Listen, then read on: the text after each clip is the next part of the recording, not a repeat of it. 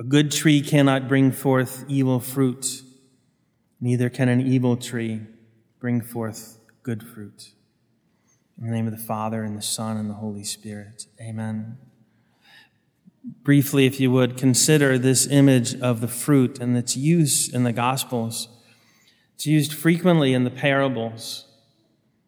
It's also used in this exhortation to beware of false prophets who come in sheep's clothing.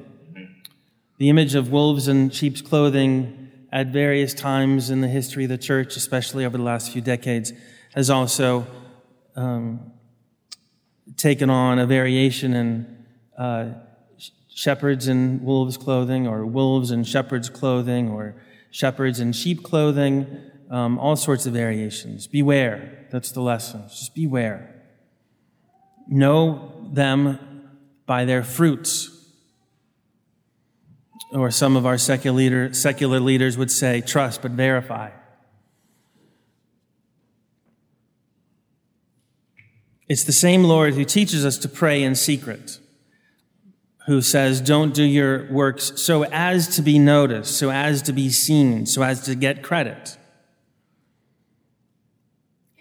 That is also the same Lord who says you can't put the lamp under a bushel basket.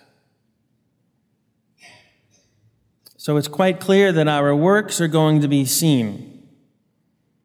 Our works and our words will manifest something of our heart and our mind. Not enough that we can judge other people as God judges, but enough that we need to correct each other when correction is warranted. And the public nature of our lives is enough that people will be known by their fruit. Bear fruit, then. The other stark instance in which this image of fruit is used is 4 chapters earlier in the Gospel of St. Matthew, Matthew chapter 3, verse 8, and also St. Luke's Gospel, chapter 3, verse 8. It's the stinging rebuke of St. John the Baptist to the Pharisees who were coming as though they were penitents. And he cries out to them, and there's an exclamation mark, although there is no punctuation in the original, but when you hear our Lord or St. John the Baptist say, "Woe to you, brood of vipers," stands to reason that there's an exclamation mark, and there's a little rasp in his voice. Woe to you, brood of vipers! Who warned you to flee from the coming wrath? Bear the fruits, show the fruit of your repentance.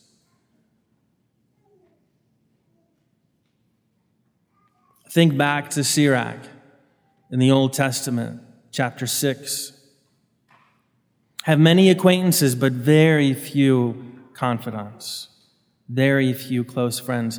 Test your friends. Only trust them after proving them. Make sure that they're trustworthy.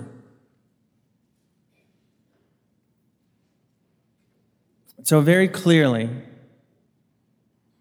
our Lord cautioning us to beware means to listen to people's words and pay attention to their actions, and observe and witness the fruits of their lives, and act accordingly. Love everyone.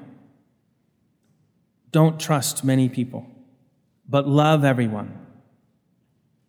Learn whatever you can from them, even from the Pharisees when they speak the truth but live bad lives. Then learn from their words, but don't imitate their bad example. Love everyone.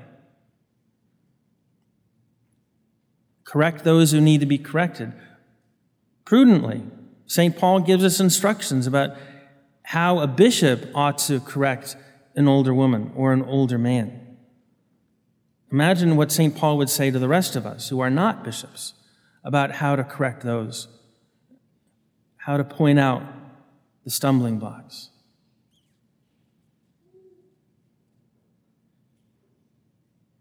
So we ask the Lord, I encourage you, ask the Lord not for good fruits first and foremost. But ask the Lord for a clean heart, right? Create a clean heart in me, O God. Renew in me a steadfast spirit. Pray for a mind. Pray for affections. Pray for a knowledge that can bear fruit in such a way that you wouldn't be concerned about the fruits that others would observe. It's Psalm 50, or another translation, Psalm 51, the Miserere. That might be a good prayer. It's not mentioned today in the sacred liturgy, but it's beneath the surface. The goal isn't simply to be able to show off fruits that convince people that good things are happening. The goal is to be clean and purified interiorly so that the fruits can happen as God wills. In the name of the Father, and the Son, and the Holy Spirit.